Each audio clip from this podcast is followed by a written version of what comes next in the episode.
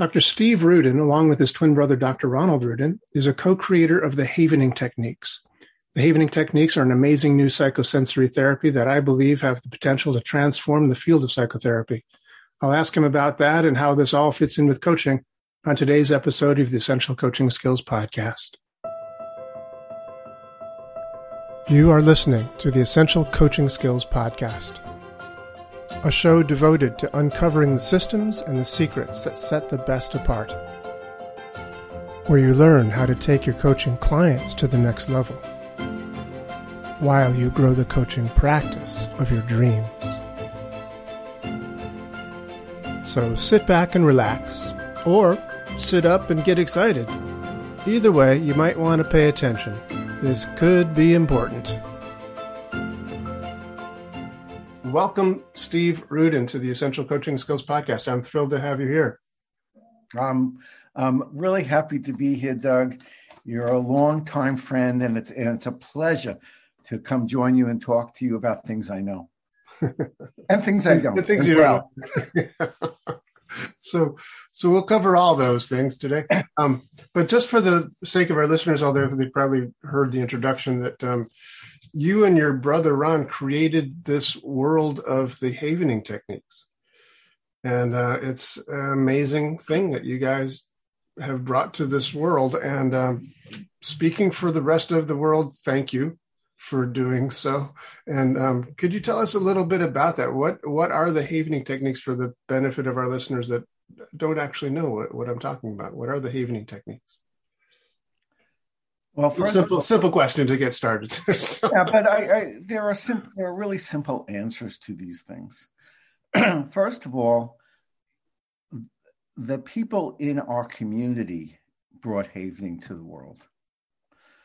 Ron and I are just two individuals that came up with an idea that was paid forward by many, many, many wonderful people. So Ron and I look at it that we had an idea, and the people that brought this forward are the people that made it what it is today. Secondly, what is it? Well,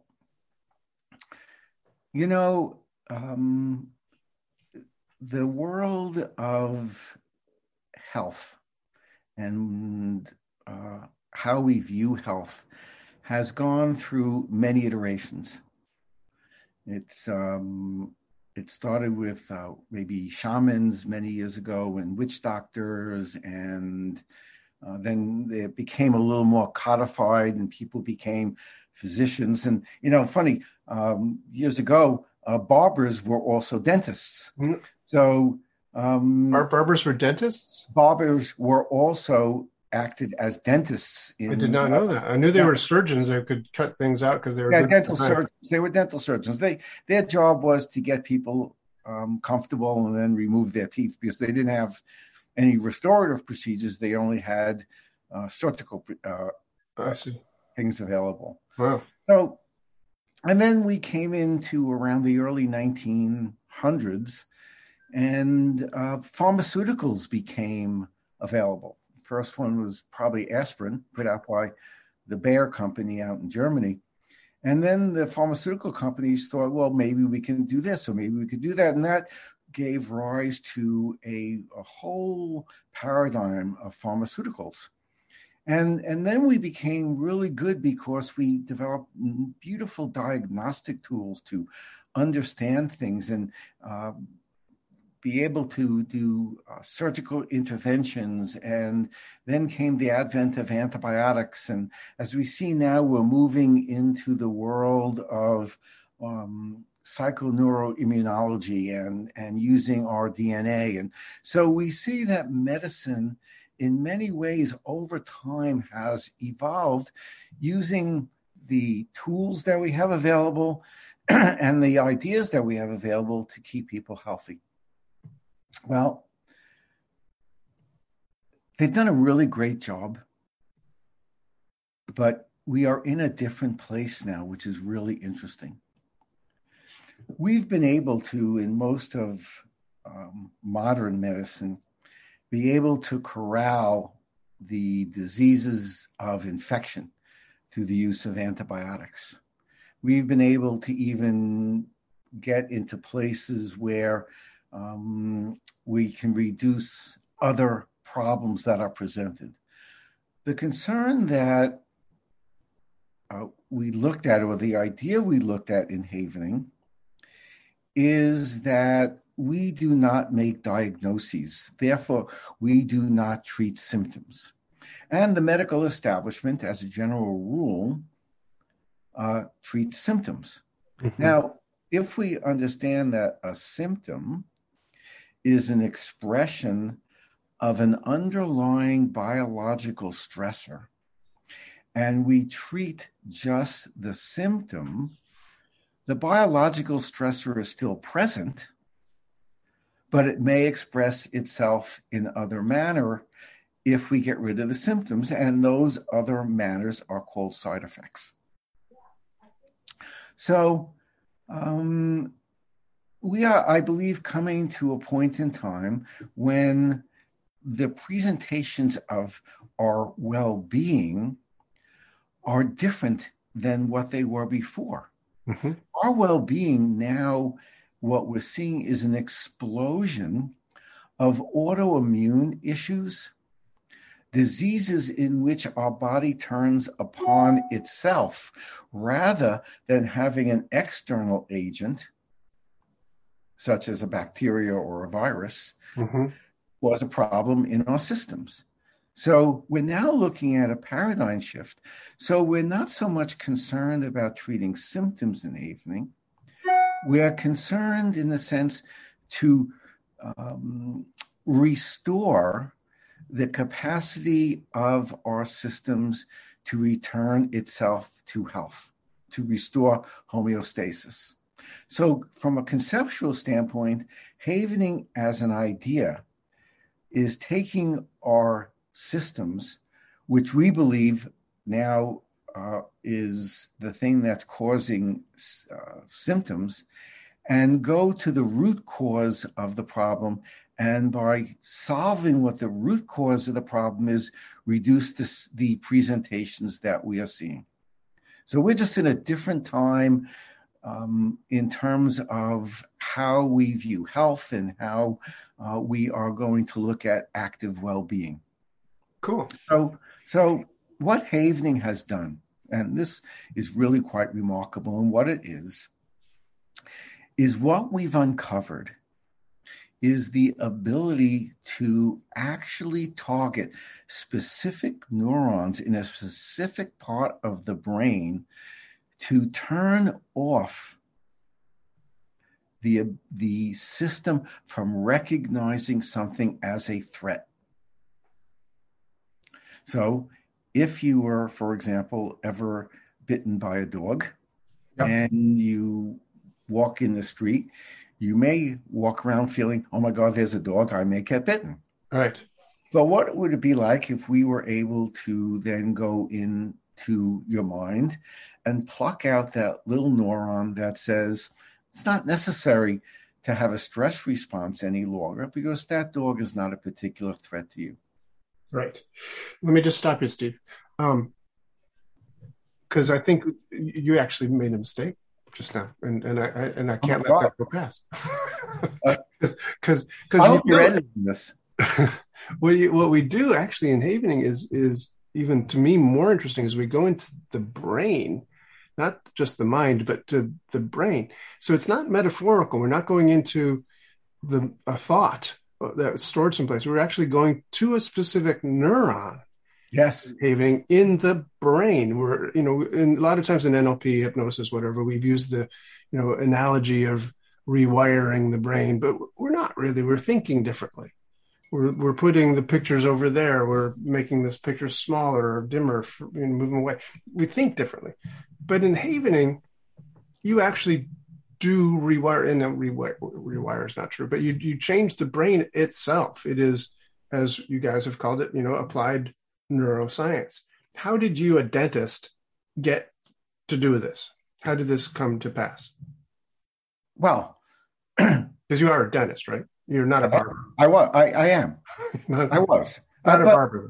But understand that being an identical twin, we have very interesting relationship.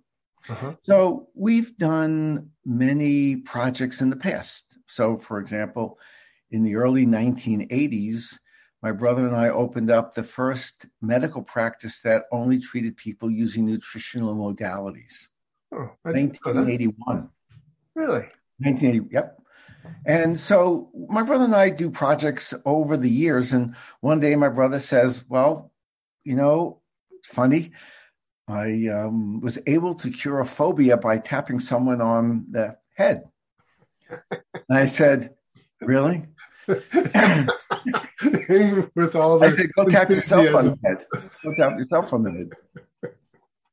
And he said, no, I didn't. Actually, I got rid of a few other phobias of people in my office. And he said to me, I wonder what's causing this.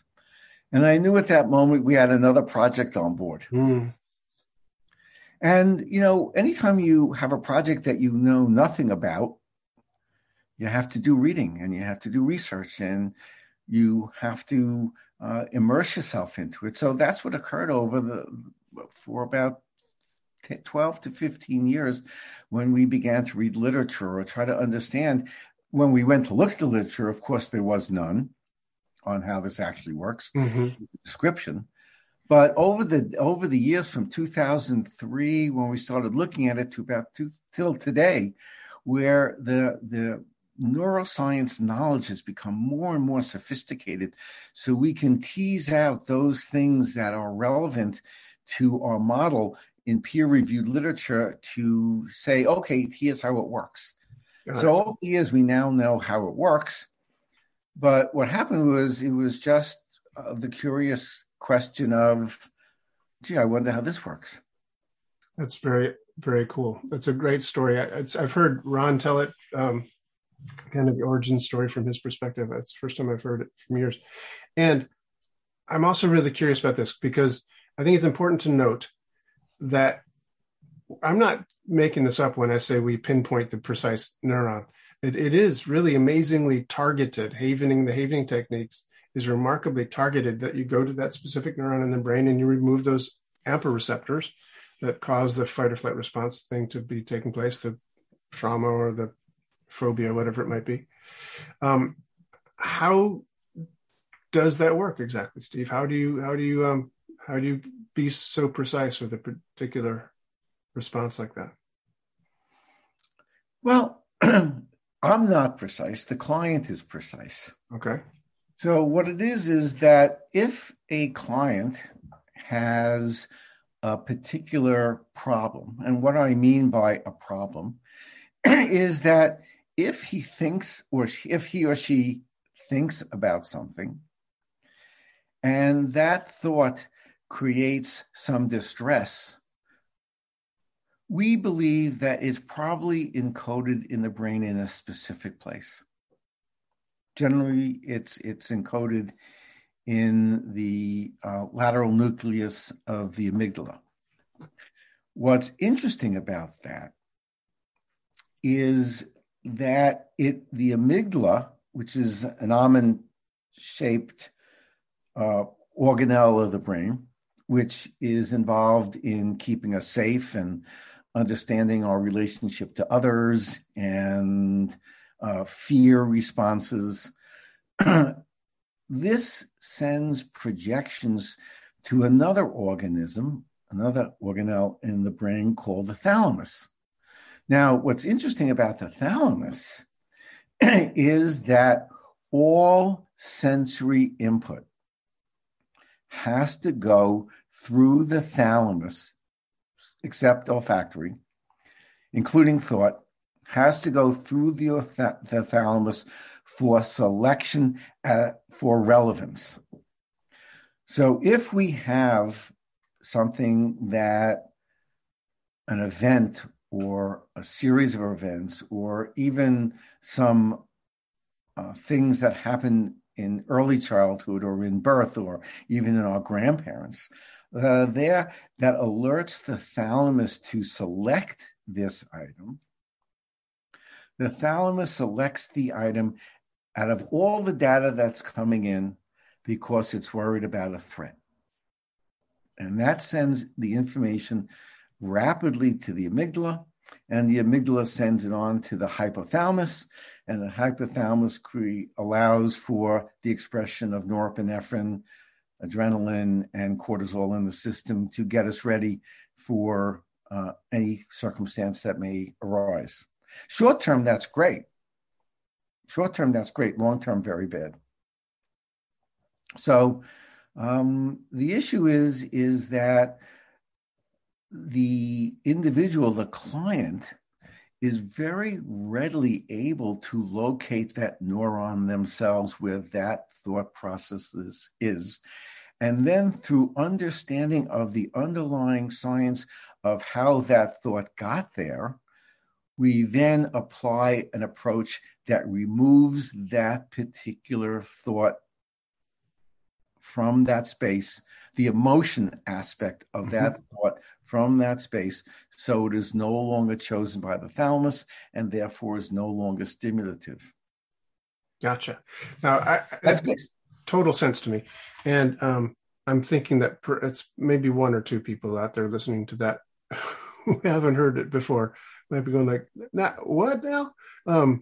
So I would just like to say, this is the Essential Coaching Skills Podcast, and we will talk about coaching today because I'm very curious. You have some very nice credentials in the coaching world, as well as being obviously great credentials in the dental world and other things as well. But getting back to Havening briefly, or at least right now, I don't know how brief it'll be. It might be for the rest of the conversation, but right now we're getting back. The way that we get that particular neuron pinpointed is that we say, so tell us what's the problem. And the client brings it up to the surface of their awareness. They think about this thing. And sometimes if it's a, very traumatic experience or very, active present one, it can take seconds for them to be, fully activated. And we ask for them to rate that on a scale of 0 to 10, the SUDS scale, the subjective unit of distress scale. And once it's activated, if they're feeling the fear, if they're feeling that thing, that's how we know that neuron is activated. Those AMPA receptors are potentiated on the surface, and they're causing the hypothalamus to send those signals out there, and getting the fight or flight response, or getting the palpitating heart rate, et cetera, et cetera. So very simply, that's how we pinpoint exactly where to do work.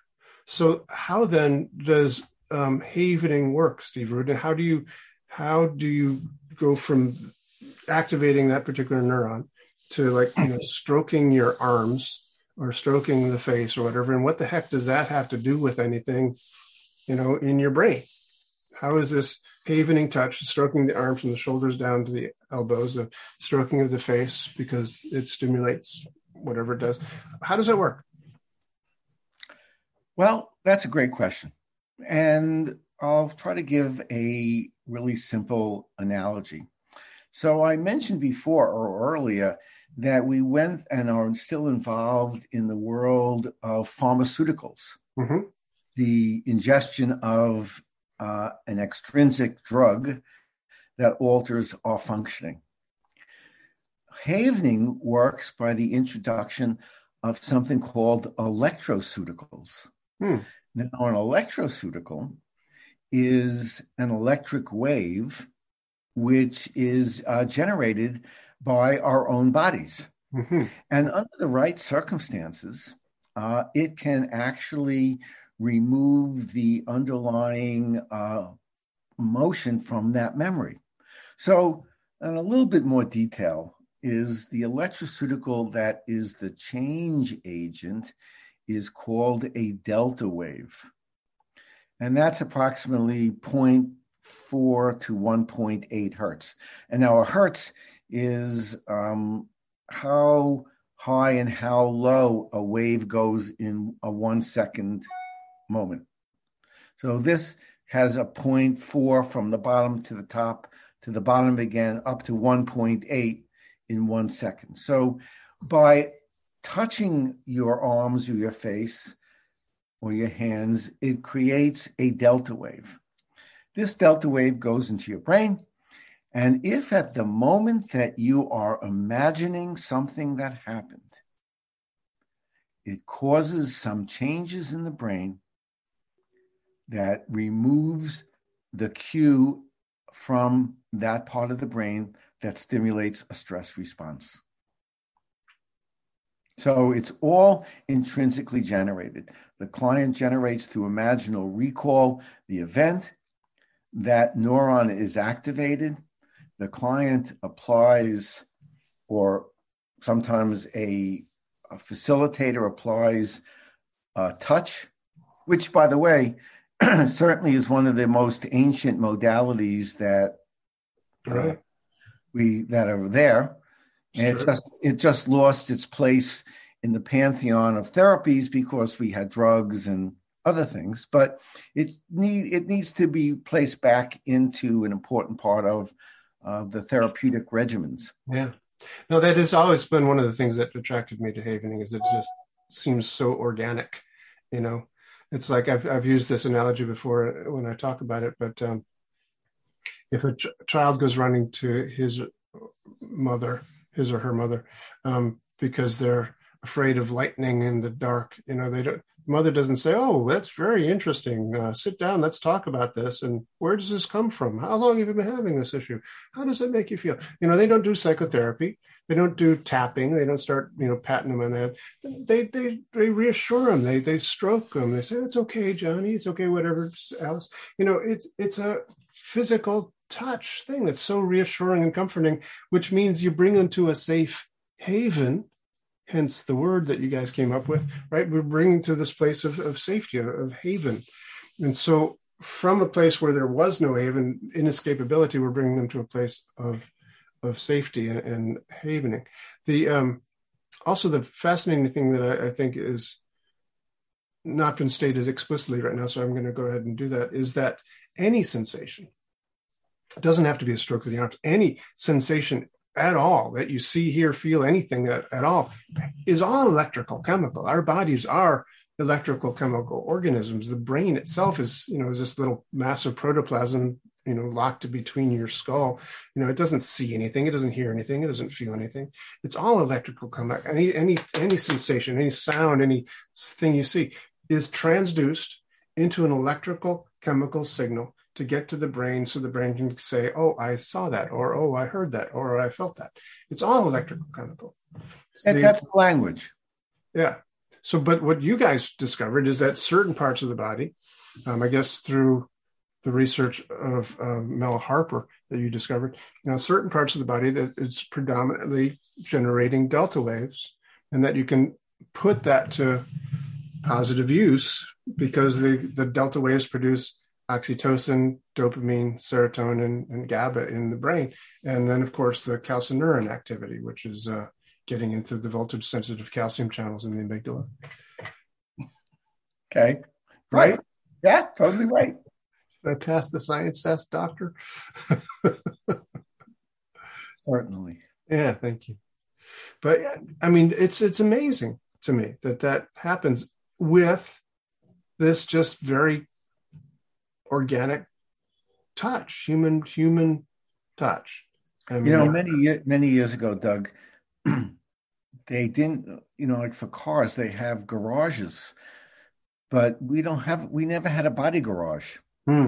So we had to learn the body had to learn early on how to heal itself, because if you had a small wound and the body did not learn how to heal itself, the organism would die. So the body had to learn healing itself, but we forgot that touch can create significant change, and even at a more profound level, all the studies show that newborn babies without touch fail to thrive in spite of adequate nutrition. So it's a fundamental aspect of mammals, of our species, of our class of mammalia, to use intimate contact as part of our relationship issues. Isn't that interesting? Because so much of Western medicine is touchless.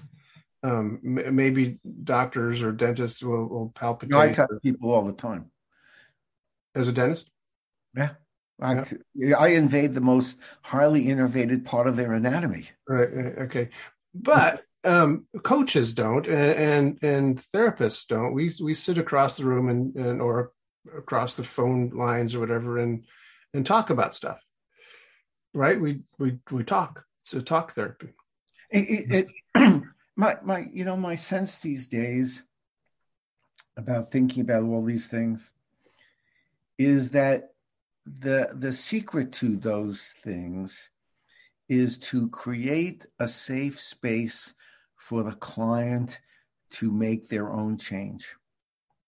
I think that if I were to look, in my coaching days, most of the discussions we had in our didactic lectures, or some of them, related to the presence of the coach. And we spent a lot of time discussing the presence of the coach and the importance of the presence of the coach. But I felt that was very, very limiting, because actually there are 6 presences during coaching. And it's really it's almost never discussed. Yeah, I don't even know what you're talking about. So please. Right. Yes. So this guy Clutterbuck, I think, wrote a number of articles on presence and how he viewed, it's in the coaching literature somewhere. You can look him up. How he viewed the relationship, and what he looked at was 3 interlocking rings on a horizontal line. So one center ring, and then another ring that is both connected to the center ring. So you have 2 separate rings and a central ring. So when you look at the relationship, we have to view from a coaching standpoint, the construct of A, you have the presence of the coach, B, you have the presence of the client, and C, you have the co-joined space presence of where the work is going to be done. In a coaching terms, you could say, well, we're putting it on the table. So let's look at, from a metaphorical standpoint, you're putting it on the table. Now, what this does, which is really interesting, is it allows for both co-joined goal movement and yet at the same time autonomy of the individual. So it's not like an empathetic issue where the circles are surround each other and encompass each other. That's empathy. But compassion and creating safe spaces creates not only the ability for both the client and the facilitator to remain autonomous, but it also requires that space upon which the work is done. So those are 3 particular presences. The 4th presence is the meta presence.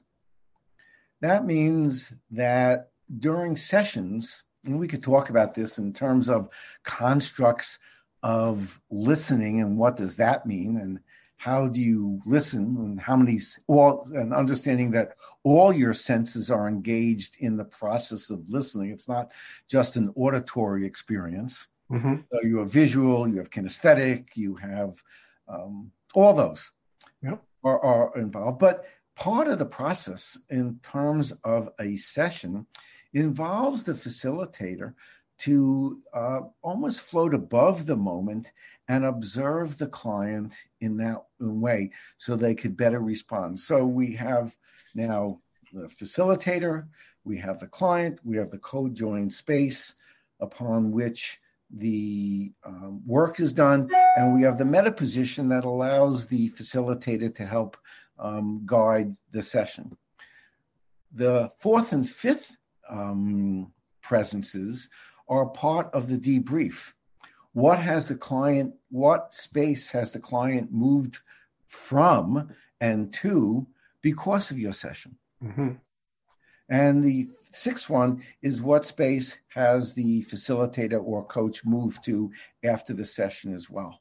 So we have to consider both the coach and the client, the co-join space, the debrief of both the client and the facilitator and the coach, as well as the meta position during a coaching session. That's how I view it. Okay, cool. Hey, I have a question for you, Steve. Sure. When did you start getting into coaching? You were a dentist. I got my degree in 2012. And was it? But understand this, Doug. Over the course of my career, I met and personally interacted with over 250,000 people. Wow. Coaching and communication and meeting 250,000 people under stressful situations gave me insights that no one can have unless you see that many people. Well, so sorry, you had coaching is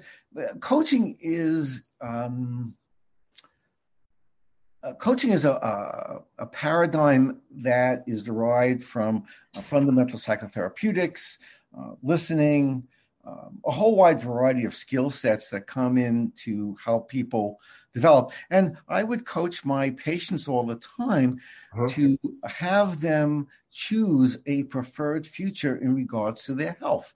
So I was their dental health coach, but it was in a highly specific area. But the principles were all the same. Yeah, yeah.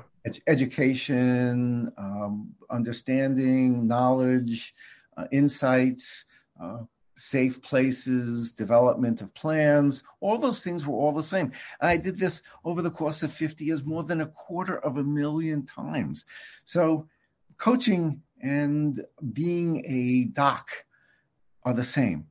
Wow. So you had 250,000 patients over 50 years? Wow. Now imagine my experience. And not only that, I had wonderful mentors that helped me understand the space. Wow. It's a unique experience. So what made you think you needed to go get a coaching degree then? Well, because because we were beginning to evolve Havening, I couldn't use my dental degree as part and parcel of my outreach to the world. So I decided I was going to get a coaching degree. Wow. And you went to NYU for that? Yep. I actually, the story is, and it was given at night. So I would leave my office at 5:00, drive from Long Island into the city to NYU, park my car, and did this for a couple of years to get the coaching degree, which is, traveling into New York from Long Island to do that twice a week for a couple of years is no easy feat. No, not at all. Not at all. Wow, that's dedication. Well, I wanted to get this accomplished. And you did. And so, wow. Was it worth it? I don't know. I think that all knowledge that I've gained in this journey so far has given me a greater understanding of my place in the world. And, even in our organization, how to structure it, people come into the organization, Havening, it's somewhat structured, but the early days, and you were there, a lot of these things were formulated. All of the constructs that you see, even though they seem now, that's the way it is, all had to be thought out. And the coaching really helped develop structural issues that made this thing very, very non-hierarchical and open and warm and understanding that. So, it was very, very helpful in terms of how we were going to think about sessions and how we created sessions and what outcomes, all these things take from different aspects of our skill sets. Cool. What would you say, I'm just curious, of the things that you learned at coaching, because this is called the Essential Coaching Skills Podcast, and the subtitle for this podcast are the systems and the secrets that set the best apart. Something like that. Maybe it's systems and secrets. Maybe it's secrets and systems. I'll have to go back and check. But at any rate, it's both those things. So I'm curious, what about from the coaching world did you feel was essential for Havening? That, you know, Havening would not be the same without this thing that you stole, or, you know. I think I'll tell you a funny story. After I finished my coaching degree, while I was getting my ACC, I finished my coaching degree from NYU, and then I wanted to have some continuing education. So I contacted the International Coaching Federation, and I decided I was going to become an ACC, which is an associate coach in their orbit. Uh-huh. So I look in, and I have to get a mentor as part and parcel of it. So I open up coaches in New York, ICF coaches in New York, and I take my pen and I put my pin in one person. Her name is Lori Lawson. And Lori Lawson, little did I know at that time, was president of the New York chapter of the ICF. I get on the phone with Lori, and I say, Lori, this is going to really sound weird. This is the first time we're ever talking. However, I'm going to tell you, I'm going to change coaching in the world. And Lori says, who is this? What do you want? What are you calling me for? Right. What are you calling me? And I said, no, seriously, we're going to change this. And we became friends. I've been on her TV show, Point of View, I think it's called, and a number of times talking about it. But it was really a matter that I felt that coaching could use another tool other than just talking. Mm-hmm. And that in my experience with coaching, I found that what held people back was not the construct of what to do, but the thing that kept them stuck was the thing that really was the most challenging thing that I found. Why? We agree. You're going to do X, Y, Z. And we have a time frame, and you're going to report back to me that you did this. And maybe it was just because I was a beginning coach or whatever the case may be, but the client would come back and sometimes they wouldn't do it. And I would say, well, I thought we agreed. And I you know, trying to use a cognitive approach to overcome a biologic problem, I found to be, very arduous to continually go back to the same spots to try to get the person to take the step when biologically whatever held them back, I'm not worthy, I'm fear of success, I'm fear of failure, all those things were really biologically driven, not cognitively driven.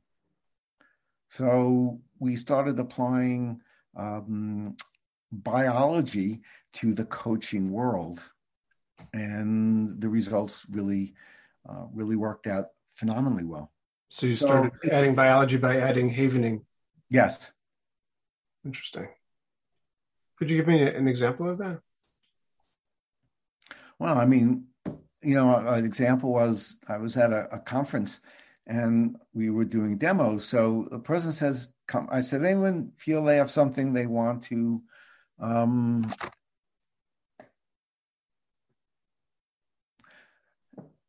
someone I know, I'll change that. Someone I know was suffering from PTSD, post-traumatic stress disorder, and they were unable to move forward. They gave up their career. They gave up a whole relationships, and they just went into their bubble. and was unable to come out because of this particular event. We are able to apply. And this person had gone to everyone to talk to, and very bright person, but this person couldn't get past this event that occurred. So through the use of Havening and the ability to remove the emotional component from the event, the person was then able to shed the fear and then move forward, and was very successful in creating a wonderful life for themselves. Got it. Yeah. I can think of a number of examples where that's true in my coaching practice as well. It's curious. You know, I've been doing NLP for a long time. I first learned it back in 1985, so it's been a few years. And I did very well with NLP and very well with hypnosis. You know, added to NLP and made it all the better. And have perhaps not 250,000, but a heck of a lot of patients that I've worked with over the years, or clients that I've worked with over the years, especially if you consider the groups that I did. I used to travel doing group hypnosis for smoking cessation and weight loss. So I've done a lot of hypnosis sessions over the years. And yet, when I learned Havening in 2013 from you and your brother, I do Havening with probably 90%, I don't know, maybe 80, 90, whatever. But most of my people that I work with from time to time, we will do Havening at least once. I don't know. But even in my coaching practice, even when I'm just talking to people on the phone or talking to people over the Zoom, it's rare. It's rare that at some point or another, we don't do Havening. Almost always we do. Today, I was on a coaching call just before this podcast started with a client of mine, and we were talking about a certain thing. She said, well, maybe I should do some Havening now. I said, yeah, let's do that. You know, so it works. And it really does. It changes not just the neurochemistry that's happening in the brain at the moment, because you can downregulate your system real quickly with a nice dose of dopamine and serotonin and, you know, the GABA and the oxytocin. It feels real nice, and you feel much calmer, much quicker than you wouldn't under any other circumstances. But it leads to another way of thinking, opens to other possibilities. Suddenly things are possible. Yeah. Yeah. And you have a lovely term that you call neostasis. Yeah, that's neostasis is... We all are in neostasis now, which means new state, because we're all impacted by the virus. So we've adapted a little bit now. You know, we adapted that to the unseen predator, and now we're recalling that those early dates in New York, and we're feeling a little stressed again. So a neostasis is constructually a place that we are unable to return to homeostasis. And that becomes our new homeostasis. That becomes our new set point for our systems. And over time, this neostasis creates significant underlying problems. We call those things dis-ease. Mm-hmm. Okay. So neostasis is not something to strive for? It's not a good thing? No. Well... you can create, everything has its positive and negative. So you can hold both positive and negative thoughts at the same time. So a single mother working 2 jobs can hold the distress of the fact that she's working so hard to support her child, and yet also have the eustress, the positive stress of that she is providing for her child and doing the right thing and caring for her. By doing this work. So you can hold both of those. And the same thing about neostasis. You can create neostases that are also very positive, that are also very forward-looking for the individual. Yes, but basically stasis means state, so it's a... state. So homeostasis means it remains within a line. A neostasis is a new state, whether it be negative or positive. And an allostasis is the change place. We're moving on to the understanding that the construct is allostasis. How much energy is the body required to maintain homeostasis. Got it. And that's called allostasis or allostatic load. And the greater the allostatic load, the greater the energy requirements of the body to maintain homeostasis, such as if you were to jump into a cold water, the cold water is an allostatic load to maintain your core temperature. So your body would go through different things, shut off peripheral circulation, try to keep internal core temperature high. So that's an allostatic load on a biologic basis, but you can have an allostatic load on an emotional basis as well. Right. Interesting. That's really good. And so then how does Havening, how does having this ability to, you know, downregulate the system, change things, how does it affect resilience? Well, first of all, we have to define what resilience is. Okay.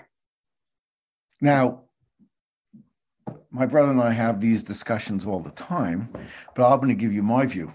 Okay. Since he's not here, I think that's I'm going to give you my view. Resilience is the capacity to return to homeostasis. Okay. That's how I view resilience. Nice. So, and the reason for that is that it reduces the demand for energy in the brain and the rest of the system. So if you're reducing demand, you're allowing the organism to come to homeostasis or to a very efficient way of working. So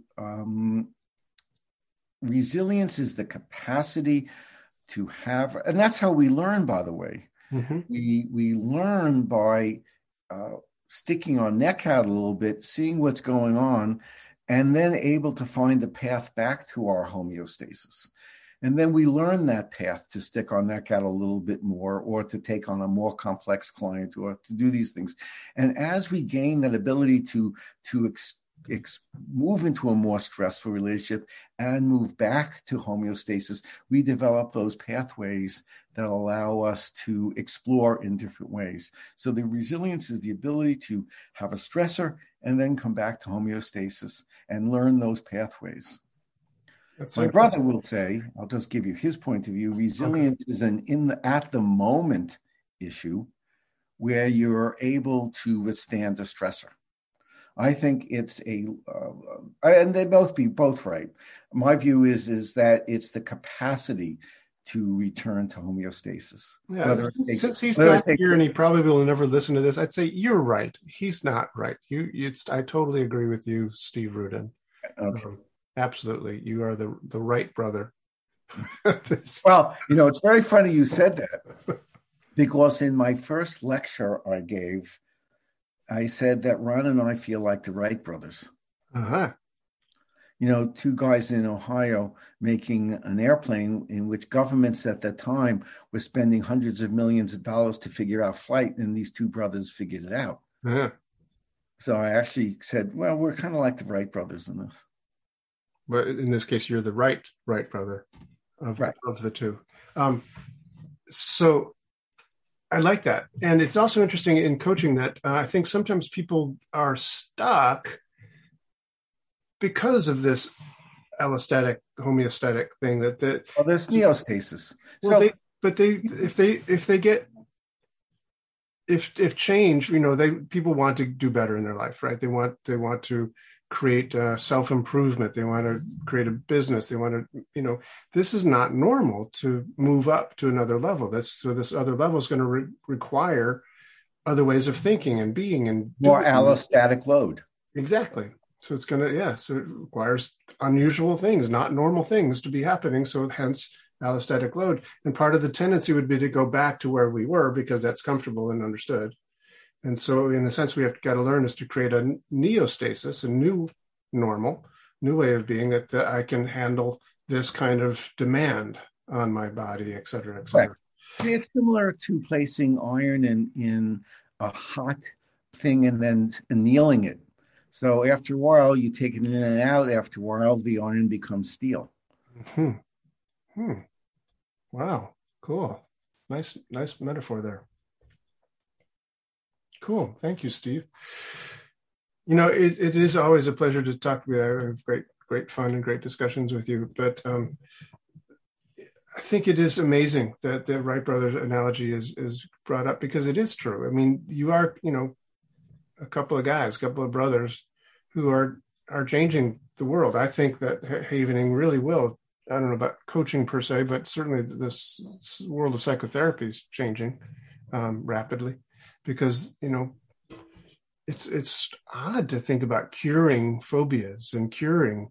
I mean, doctors talking about cures, you don't usually hear that nomenclature, you know, cure a trauma. How do you do that? And yet you are. Well, but we're moving away from the word trauma. It's a bad word. Yeah. And it's a psychosocial word. Right. And it's not appropriate. We look at it from a biologic perspective. So we call these things event-specific biologic markers. Event-specific biologic markers. Got it. So at the time of a specific event that creates the distress, the body encodes this event-specific biological marker, which informs the thalamus to watch out for it. So the thalamus then watches out for it more than it should and creates low-level stresses, which creates allostatic load, which then creates disease and then symptoms. So then we create the symptoms, we treat the symptoms, but we don't look at what the initial sensitizing event was. And you know, because you've done it, once you remove the initial sensitizing event, the emotional component of it, the symptomology disappears. Yeah. Just that way it goes. I have 5 minutes left. Okay. Well, then we should probably wrap up pretty soon. Yeah. So Steve Ruden, if people, do you still do coaching? If anybody wanted to do coaching with you, is that a possibility? I do not do coaching. My time is really dedicated to running the business of the Havening.org. So if people want to find out about Havening, you go to Havening.org, or they just call me up, I guess. Yeah. Yeah.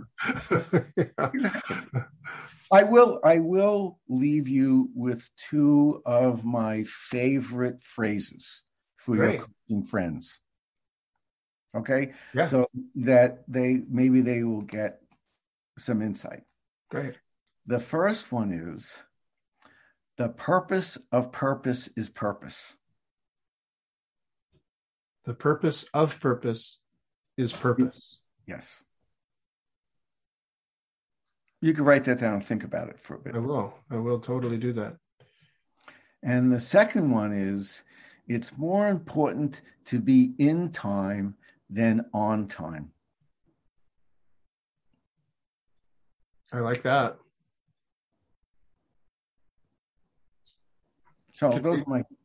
Would you like to talk about them at all? Would you just? I just want to leave them like that and let people think about them. All right. Good. More important to be in time than on time. I agree. And it's nice to know you can have both at the same time.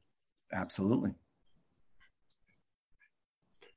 Steve Ruden, thank you so much for being here at the Essential Coaching Skills Podcast. Thanks, Doug. My pleasure. Always. Anytime.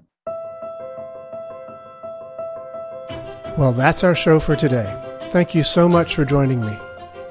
If you want any more information about today's show, please visit our website at www.essentialcoachingskills.com. Be sure to tune in again next week for our next episode and discover even more about the systems and the secrets that set the best apart.